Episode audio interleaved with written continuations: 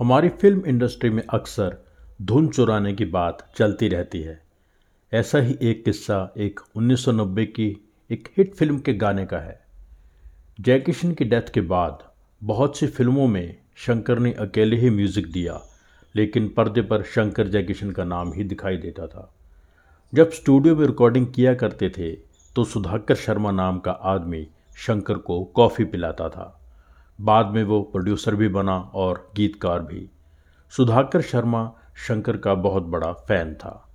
अस्सी के दशक में जब सुधाकर शर्मा ने अपना प्रोडक्शन हाउस शुरू किया तो संगीतकार शंकर के पास पहुँच गया और रिक्वेस्ट की कि मेरी पहली फ़िल्म का म्यूज़िक आप तैयार कीजिए।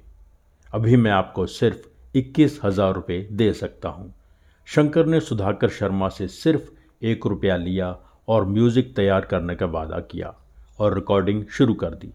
शंकर ने पहला गाना बनाया और कविता कृष्णमूर्ति से गवाया। फ़िल्म छोटे बजट की थी डिले होती गई। उन्नीस सौ सतासी में शंकर की डेथ हो गई।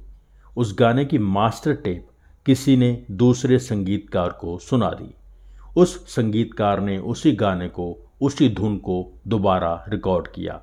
लता मंगेशकर और शब्बीर कुमार से वो गाना गवाया और वो गाना बहुत हिट हुआ। वो गाना था गोरी हैं कलाइयाँ।